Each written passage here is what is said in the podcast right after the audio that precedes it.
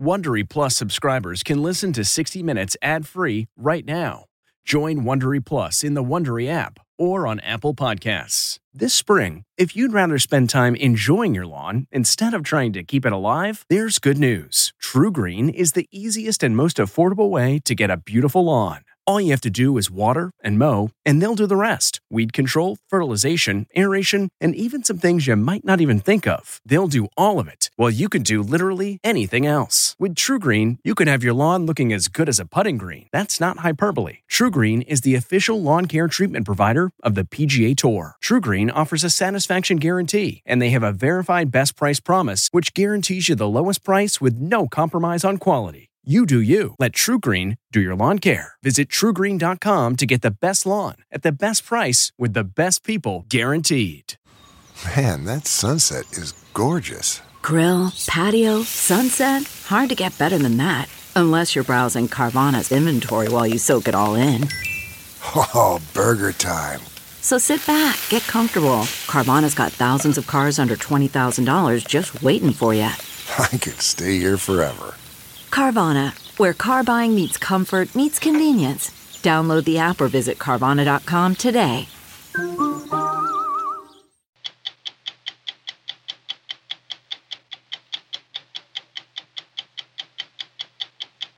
How does a country go from democracy to dictatorship in one generation? It's easier than you may imagine. This is Juan Sebastian Chamorro, a Georgetown educated economist who was planning to challenge the dictator Daniel Ortega for president of Nicaragua. Si están viendo este video es porque he This video was recorded just hours before he was violently taken from his home by masked police officers. In it, he says, If you're seeing this, I've been captured. This we're saving. I mean, you can see. We Americans spend 90% of our time inside buildings. Well, we found a group of young architects who have set out to create a new model of architecture, one that is both beautiful and healthy for the people who build and use them. Inspiration, they say they got in Africa and have now brought home. What you were doing in Rwanda, you were also doing in Haiti, Malawi, and Poughkeepsie. Yuval Noah Harari is a world renowned historian who's looked into the future and is more than a little concerned about what he sees. We'll soon have the power to re engineer our bodies and brains, whether it is with genetic engineering or by directly connecting brains to computers or by creating completely non organic entities, artificial intelligence. And these technologies are developing at breakneck speed. I'm Lesley Stahl. I'm Bill Whitaker. I'm Anderson Cooper. I'm Sharon Alfonsi. I'm Jon Wertheim. I'm Scott Pelley. Those stories and more tonight on 60 Minutes.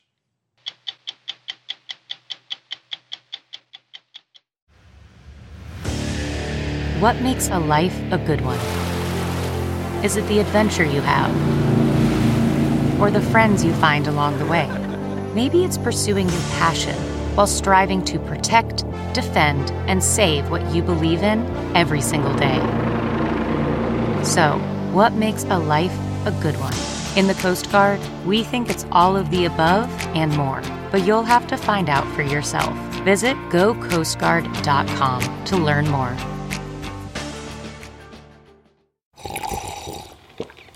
That's not just the sound of that first sip of Morning Joe. It's the sound of someone shopping for a car on Carvana from the comfort of home. That's a good blend. It's time to take it easy, like answering some easy questions to get pre qualified for a car in minutes. Talk about starting the morning right. Just like customizing your terms so your car fits your budget. Mm-mm-mm. Visit Carvana.com or download the app to experience car shopping the way it should be convenient, comfortable. Ah. Next week, a country with a long, complicated history with the U.S. will hold its presidential election. Its president is seeking a fourth consecutive term and has made sure nothing stands in his way. He's changed the country's laws, silenced the media, and locked up candidates who plan to run against him. Nicaragua's Daniel Ortega is not the fatigue wearing revolutionary that you may remember. He's now 75 and rarely seen. Still, many Nicaraguans fear he is more dangerous than he's ever been. And tonight, you will hear from two women whose husbands were planning to challenge Ortega for the presidency. Both men were arrested by the regime in June, and their wives haven't seen or spoken to them since. Now, the women are fighting to bring back their husbands and a democracy lost. Si están viendo este video es porque he If you're seeing this, I've been captured. Those were the chilling words of Juan Sebastian Chamorro, hours before he was taken from his home by mass police officers in June. Eight police patrols were coming. There was a lot of cars, a lot of noise, a lot of people jumping in our walls. Victoria Cardenas is Juan Sebastian Chamorro's wife. Chamorro was planning to run for president against Daniel Ortega and was considered a leading candidate. Because of that, Cardenas says, police had been harassing him outside of their home for months. But on June 8th, they came in. He was uh, on the floor with his hands up, saying, I am here, please don't do anything to my wife. We are unarmed, and they jumped the walls, they broke in, and they took him violently. Cardenas hasn't seen or spoken to him since. Juan Sebastian Chamorro, a Georgetown educated economist, is part of a prominent political family in Nicaragua. Days earlier, his cousin, Cristiana Chamorro, who, coincidentally, was also running for president, was about to hold a press conference outside her home when police in riot gear showed up. You can see police push the crowd back. Chamorro was placed under house arrest.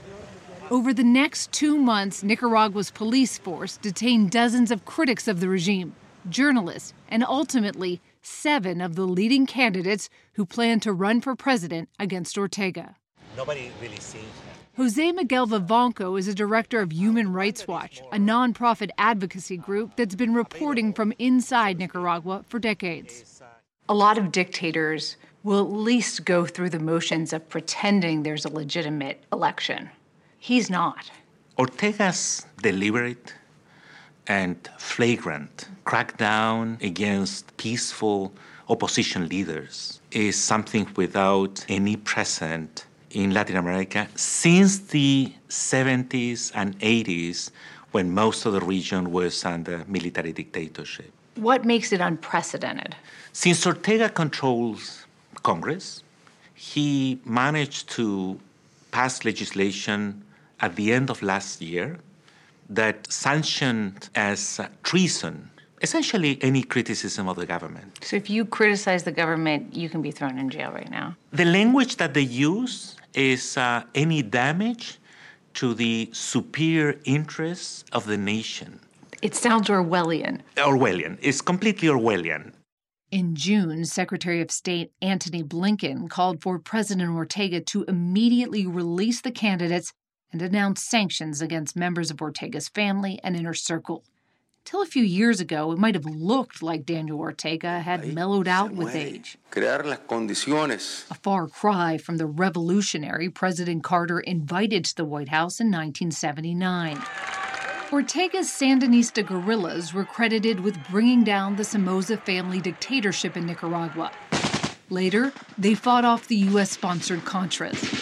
In 1984, Daniel Ortega was elected president and later La Revolución Nicaragüense. sat down ah, with our Mike Wallace. Ortega was voted out of office in 1990, but returned to power in 2006, promising to fight corruption. Instead, he tightened his grip on the country, first changing the Constitution so he could serve more terms, then making his wife, Rosario Murillo, an eccentric New Age poet, his vice president. Their children also hold key positions in Nicaragua. Eight of the couple's nine children were made presidential advisors. They oversee a lucrative oil distribution business and most of the country's TV channels. But even as the Ortega family's wealth has exploded, Nicaragua remains the second poorest country in the Western Hemisphere. In 2018, Nicaraguans revolted thousands took to the streets to protest Ortega's proposed cuts to Social Security for senior citizens. Soon, protesters were calling for Ortega and his wife to step down. Jose Miguel Vivanco says it was a turning point for the country. That demonstration was confronted with brutal force by Ortega. Thousands of people were injured, more than 700 were arrested, and at least 350 people were killed by police or paramilitary groups supported by the Nicaraguan government. All of those crimes, all of those atrocities committed um, by Ortega and his uh, security forces just a couple of years ago, he was able to get away with those crimes. But Vivanco says Ortega also realized that if he lost power, he might be imprisoned for what Nicaraguan journalists called a massacre of protesters. Very few people around the world doubt that Nicaragua is a dictatorship. Felix Maradiaga, a former cabinet member, was one of Ortega's most outspoken critics. A graduate of Harvard, he addressed world leaders at the Geneva Summit for Human Rights and Democracy in 2019. I come here with the conviction and hope that the world will continue to support the struggle of my people to build a free and open society. Felix Maradiaga was teaching nonviolent activism to Nicaraguan students when witnesses say he was beaten by Ortega's henchmen in 2018. After this attack, Maradiaga was hospitalized. For the next few years, he was under constant surveillance by the police, according to his wife, Berta Valle. They watch him, they put patrols in front of his house. The police would tell him that he was not able to go out of the house. And from December 2020 to February 21, he was under house arrest. So, no warrant, but he's not allowed to leave the house. Exactly. Even so, Felix Maradiaga decided he would run for president, one of a group of opposition candidates who, for the first time, had decided to band together to try to defeat Daniel Ortega. They signed a document saying that they were willing to support the one that could represent the Nicaraguan people. But the opposition never got the chance to put their candidate forward. Most were arrested or fled the country before they could file the paperwork to officially put them on the ballot. On June 8th, Felix Maradiaga was summoned to meet with government prosecutors. His family feared he would be arrested during the meeting. So he went with a lawyer, a friend, mm. and he was interviewed for four hours. So Felix came out, he talked to the independent Exactly. Press. We were watching this live, and we said, oh, thanks God, he came out, he's okay, he's going to take the car, and he's going to leave. His attorney says they were driving away when Mara Maradiaga was dragged out of the car and beaten by police. His wife hasn't seen him since that morning in June. Feliz cumpleaños, mi amor. It turns out Mara Maradiaga knew he was in danger. Hours before his arrest, he left his daughter Alejandra a series of videos so she would hear his voice in case he wasn't there for her eighth birthday. I'm thinking of you on your birthday, he says, and tells her, I love you. She and her mother have been living in the United States for three years because of threats at home and are now applying for asylum. We concealed Alejandra's identity for her safety. I want to go see my dog, my family. I have a cat and a dog. In August, we met Berta Valle and Victoria Cardenas in Washington, where they'd been petitioning U.S. lawmakers to help free their husbands and about 150 other political prisoners in Nicaragua. And we're demanding justice. At that point, the men had disappeared. No one had heard from them or seen them in two months. Do you believe that he's still alive? That's what I want to, to believe. you know, we, we have the hope that, that he's okay, but we don't know. And that's why we are asking for a proof of life to this point. And this is why we are doing all this effort to come out and to to go to the international community because there's nothing we can do in Nicaragua. Last month, 87 days after their arrests, attorneys for Felix Maradiaga and Juan Sebastian Chamorro were allowed to briefly see them at El Chipote. the Nicaraguan prison that's been described by human rights workers as a dungeon. Both men were charged with, quote, conspiracy to undermine the national integrity at a closed hearing in the jail. Attorneys say both Chamorro and Maradiaga have lost significant weight and been subjected to months of interrogations and psychological torture. It's a violation of the basic human rights. It's not only my family who is suffering, it's more than 140 families who have political prisoners who are innocent and are living this awful situation. Victoria Cardenas and Berta Valle cannot go back to Nicaragua. Because of their appeals for help to Washington and the international community, the women have been charged in absentia with being traitors to the homeland. So, what would happen if you went back to Nicaragua now? Would you be arrested? Definitely, yes. Not only arrested, but if they condemn me, that would be life, uh, life prison. The violence in Nicaragua is fueling an exodus. Tens of thousands of Nicaraguans have fled to Costa Rica, and U.S. Customs and Border Protection says about 38,000 Nicaraguans have reached the U.S. border since June, compared to less than 800 people over the same time last year. In August, the State Department announced more sanctions against members of the Ortega regime. But at the same time, the International Monetary Fund approved sending more than $350 million to Nicaragua that's supposed to help fight hunger and COVID. What do you think they're going to give that money to? Just to put these people in jail and torture them even more? Last month, members of Congress from both parties demanded the IMF reconsider sending more money to Nicaragua. Uh, this is just not acceptable. And called for stronger sanctions against Ortega. The Pentagon has also warned Congress that Russia has been supplying Nicaragua with millions of dollars in military equipment and training, and that Ortega has allowed Russia to build a listening station so close to the U.S. Haven't we heard this story before? This all sounds very familiar. It, it is. Going back 35 years to the middle of the Cold War, that is unfortunately the uh, scenario where you know we are operating, we are living now. Jose Miguel Vivanco says with Russia's continued military and financial support, U.S. sanctions will not be enough to convince Daniel Ortega to change course. Ortega has decided to stay in power for the rest of his life.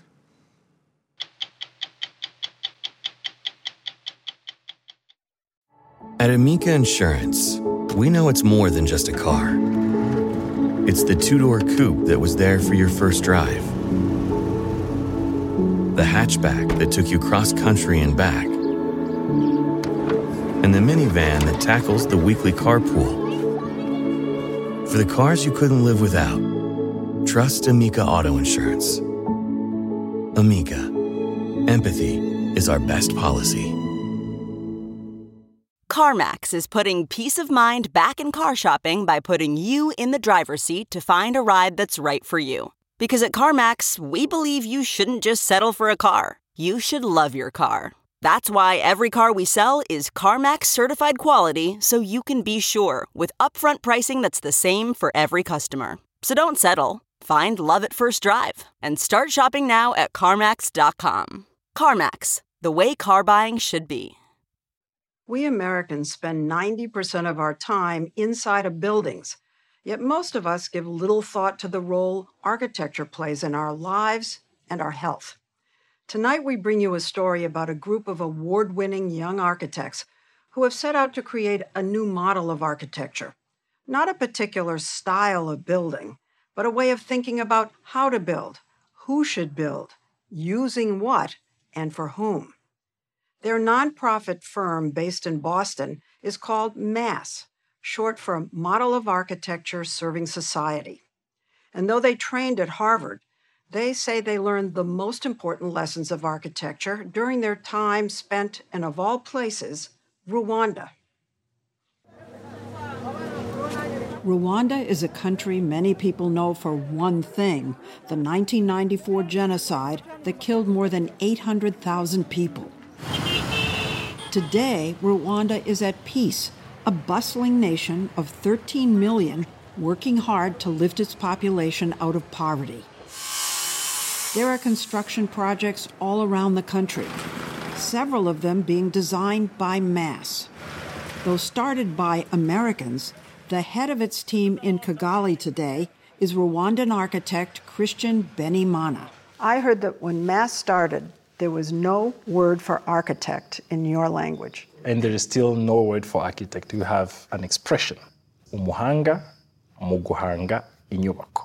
Meaning? Expert in the creation of buildings. The amazing thing about Benimana told us he dreamed of creating buildings even as a little boy.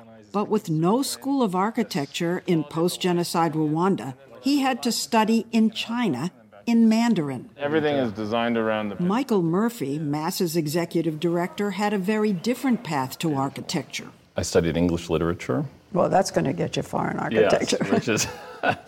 Murphy's life took a sharp turn after college when his father was diagnosed with cancer, given just a few weeks to live. Murphy rushed back to Poughkeepsie, New York, to their old home that his dad had spent weekends restoring. I said, What can I do while I wait here on death watch? And so I started working on the house. And after three weeks, he was still alive. Six weeks, we started working together. After uh, a year and a half, I'd fully restored the building. He was fully in remission. And he said, You know, working on this house with you, it saved my life. It healed me. Whoa. Wow. And then I said, Well, I have to be an architect now. When he came in wearing these silver cowboy boots. and Alan Ricks and Murphy became fast friends as first year students at Harvard's Graduate School of Design. But as they dove in, both found something wanting in the curriculum. We were learning about the heroism of architecture, the beautiful sculptures, the names of the famous architects. But not so much about how architecture could help people and communities. During first semester, Murphy went to a talk by one of his idols, Dr. Paul Farmer, who had founded the nonprofit Partners in Health to provide medical care for the neediest populations around the world. He said, We're building hospitals, we're building clinics, we're building schools. And so when I went up to him afterwards to ask, you know, who are the architects that you're working with? He said, you know, architects have never asked us how they could be of service to what we're doing. So we often have to do it ourselves. Why weren't architects attracted to working with you? I mean, a lot of them care about the poor. They certainly do. But the way the incentive structure is set up is hey, you give us money, we'll design something for you. So when Murphy offered to volunteer on a Partners in Health project in Rwanda the following summer of 2007, Dr. Farmer said, bring it on. We gave him some very humble projects. You're smiling. Must be pretty good. he asked me if I would design a little laundry building. A laundry building? well, how did the laundry look? It looked pretty good. It still looks good. So good, he called Michael Murphy a few months later and asked if he could help design a brand new hospital for a remote district of 350,000 that didn't even have a doctor.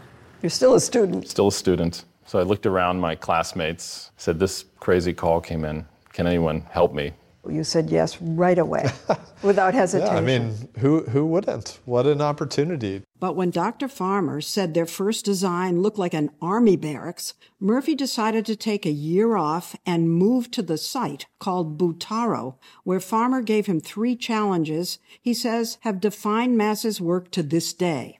The hospital should be beautiful, building it should help as many local people as possible, and it should have natural airflow to prevent the spread of diseases like tuberculosis that often ran rampant in enclosed wards and waiting rooms. Let me show you this image. Murphy showed us the design they came up with to move fresh air naturally through each ward. That's simple physics, where air moves from a lower to higher area. Beds would go in the middle, giving every patient a beautiful view. Beauty matters. The spaces around us that are designed with beauty say that we matter as individuals. If I were a doctor, wouldn't I say, I care about beauty, but I want a heart monitor first? Why make this a choice between a heart monitor and beauty? Surely we can have both. What they couldn't have heavy equipment like front end loaders that were too costly to get to the site. And so we asked, could we dig it by hand?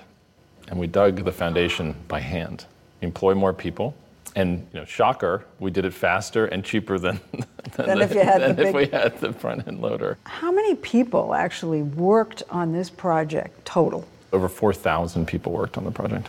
And instead of trucking in materials, they decided to use volcanic stone that farmers here consider a nuisance because they have to clear it from their fields.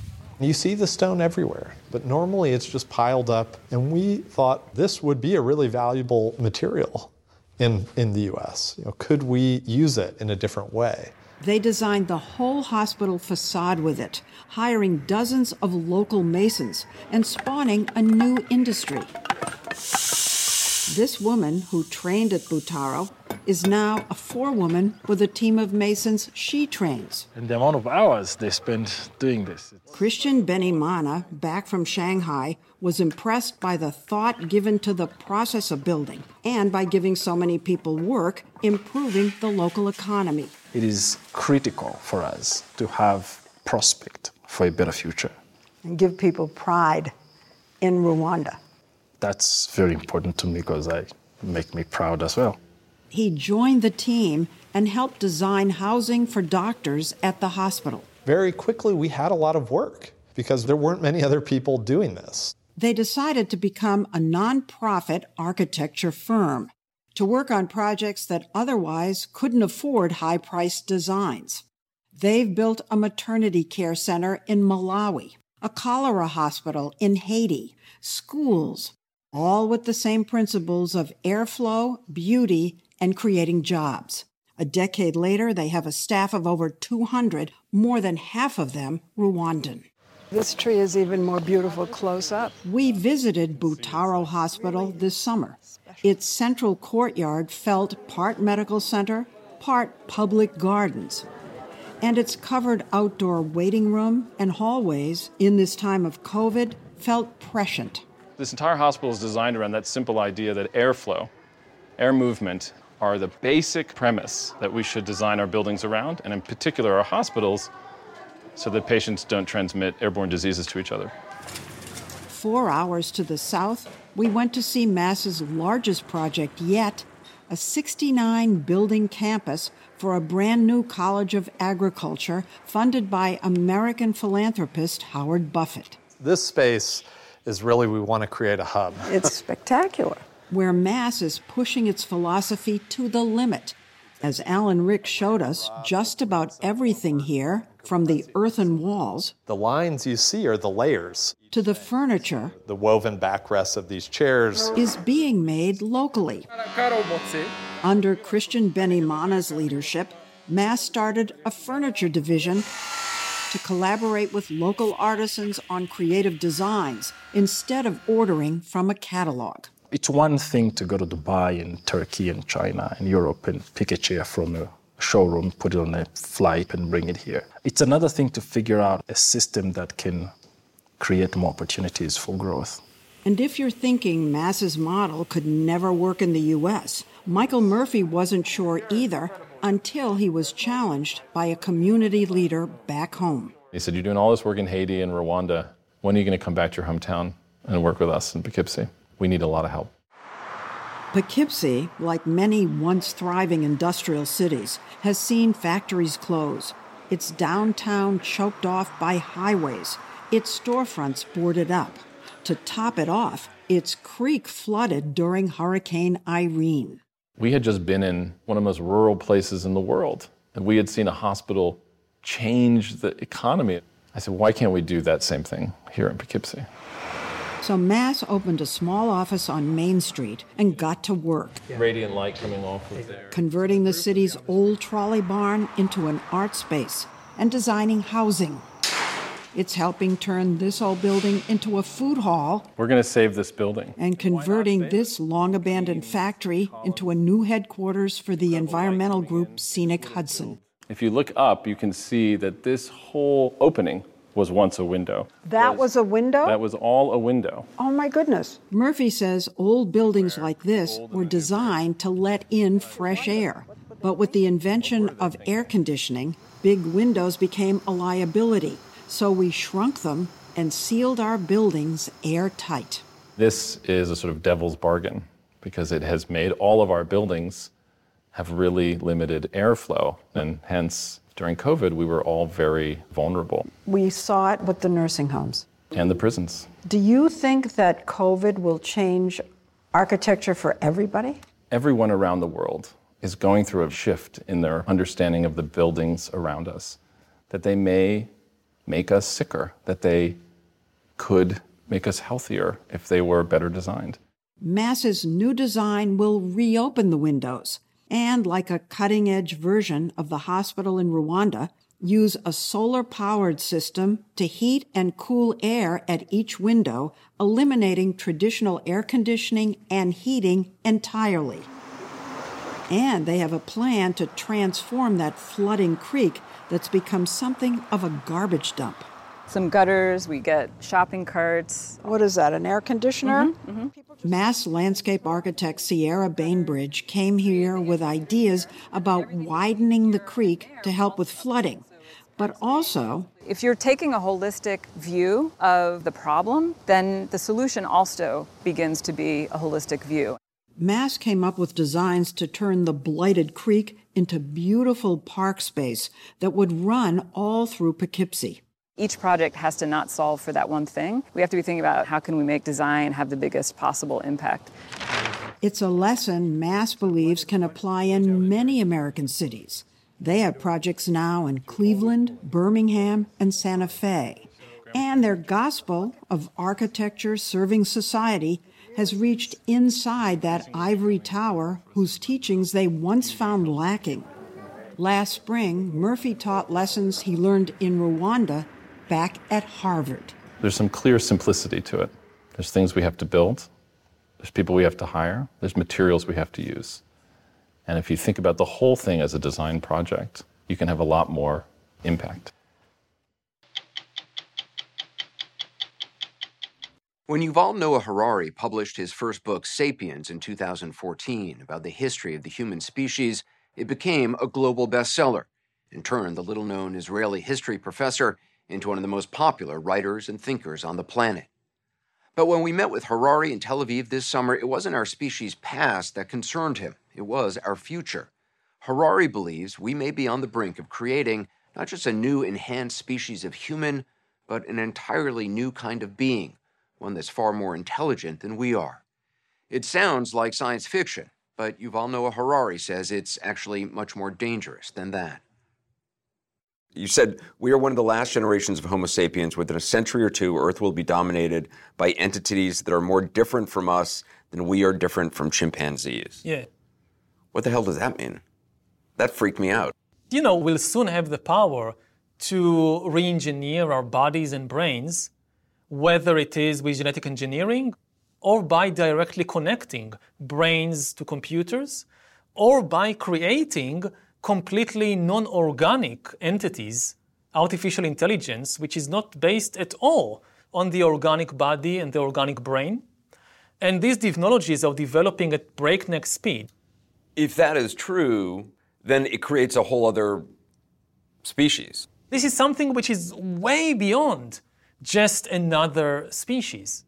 Yuval Noah Harari is talking about the race to develop artificial intelligence, as well as other technologies like gene editing that could one day enable parents to create smarter or more attractive children, and brain computer interfaces that could result in human machine hybrids.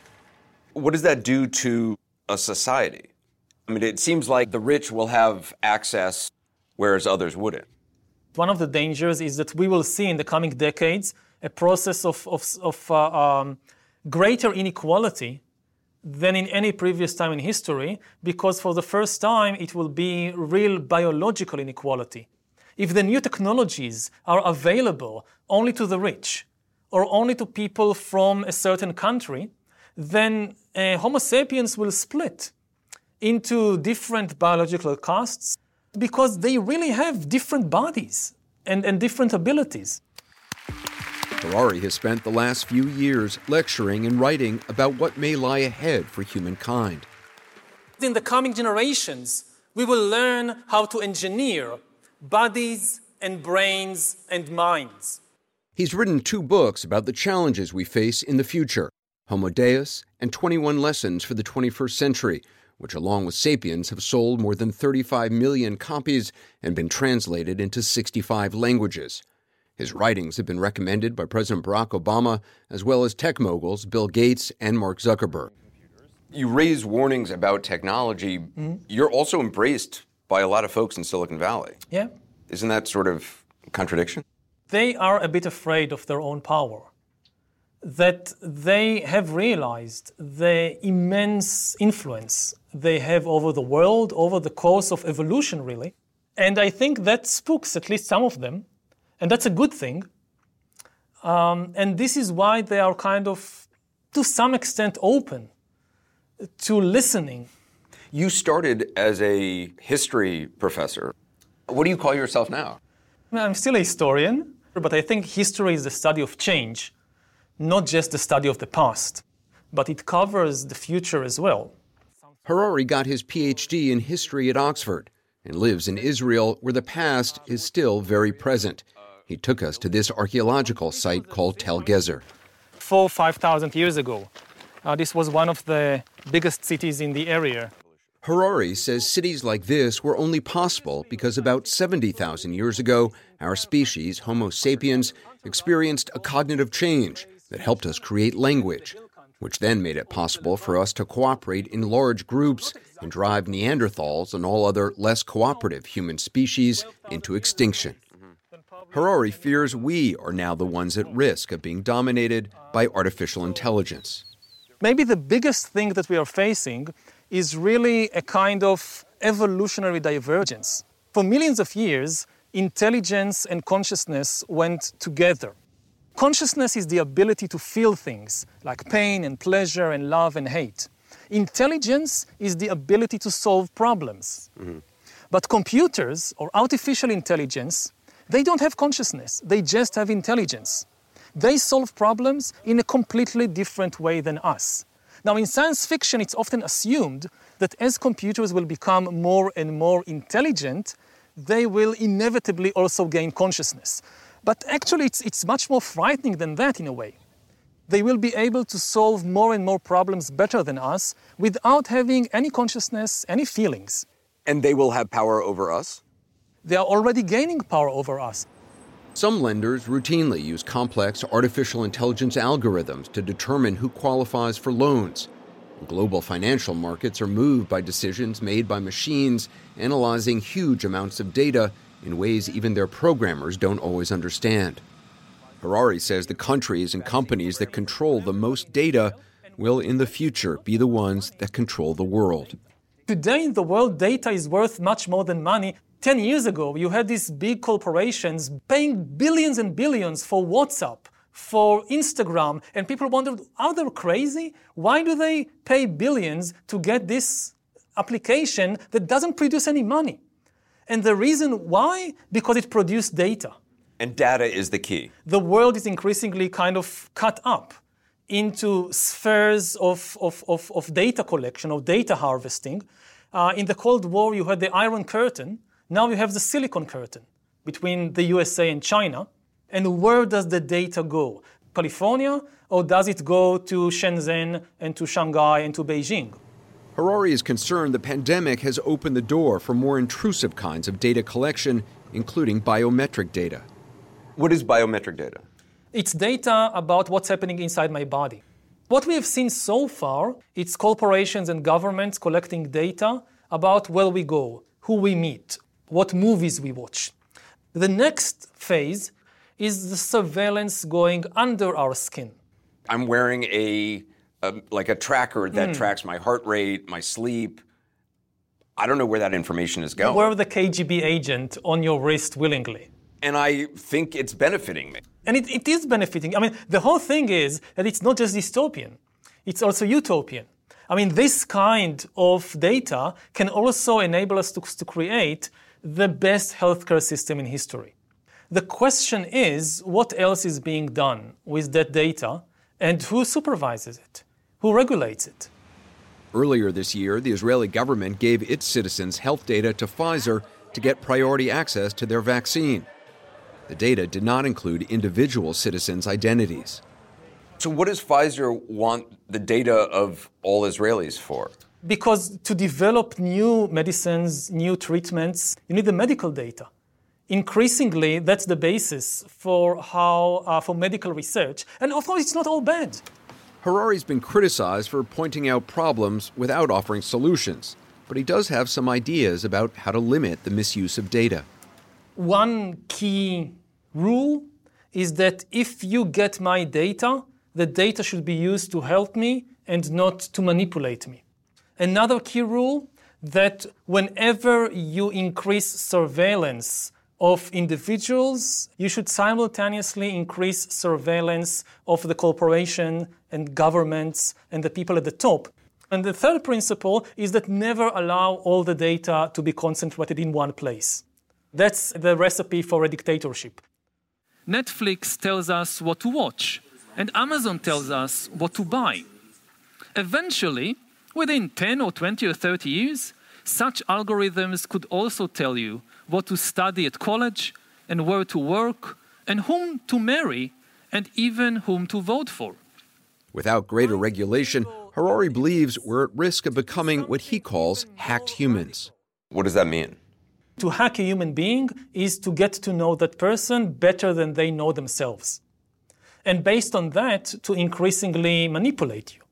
This outside system, it has the potential to remember everything, everything you ever did, and uh, to analyze and find patterns in this data and to get a much better idea of who you really are.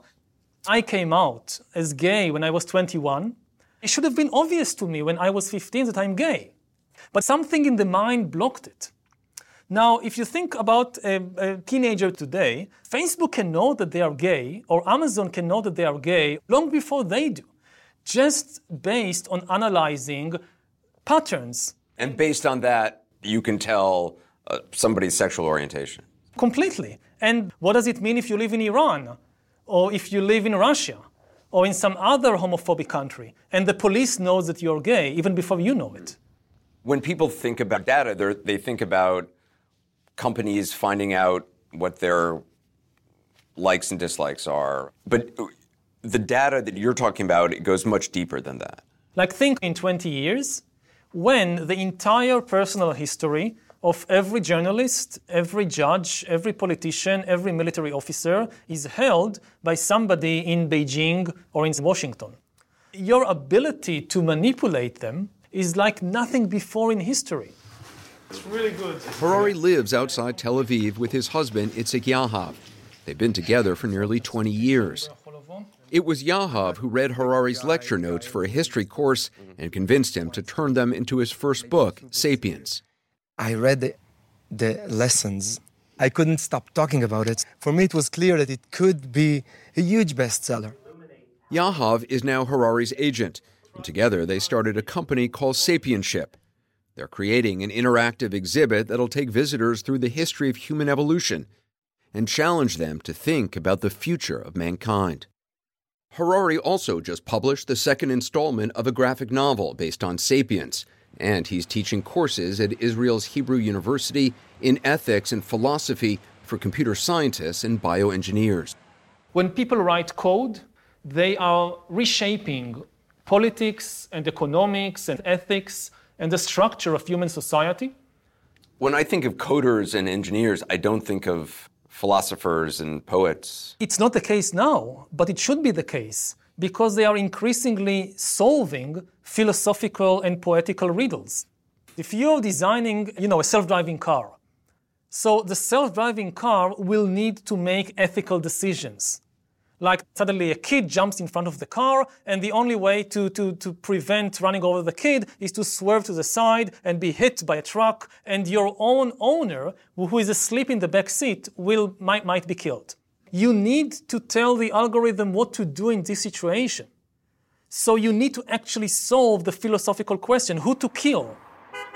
Last month, the United Nations suggested a moratorium on artificial intelligence systems that seriously threaten human rights until safeguards are agreed upon. And advisors to President Biden are proposing what they call a Bill of Rights to guard against some of the new technologies. Harari says just as Homo sapiens learned to cooperate with each other many thousands of years ago, we need to cooperate now. Certainly, now we are at a point when we need global cooperation. You cannot regulate the explosive power of artificial intelligence on a national level. I'm not trying to kind of prophesy what will happen. I'm trying to warn people about the most dangerous possibilities in the hope that we will do something in the present to prevent them.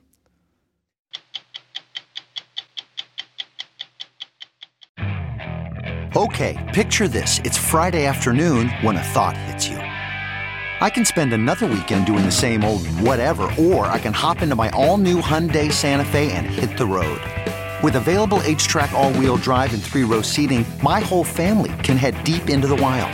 Conquer the weekend in the all new Hyundai Santa Fe. Visit HyundaiUSA.com or call 562 for more details.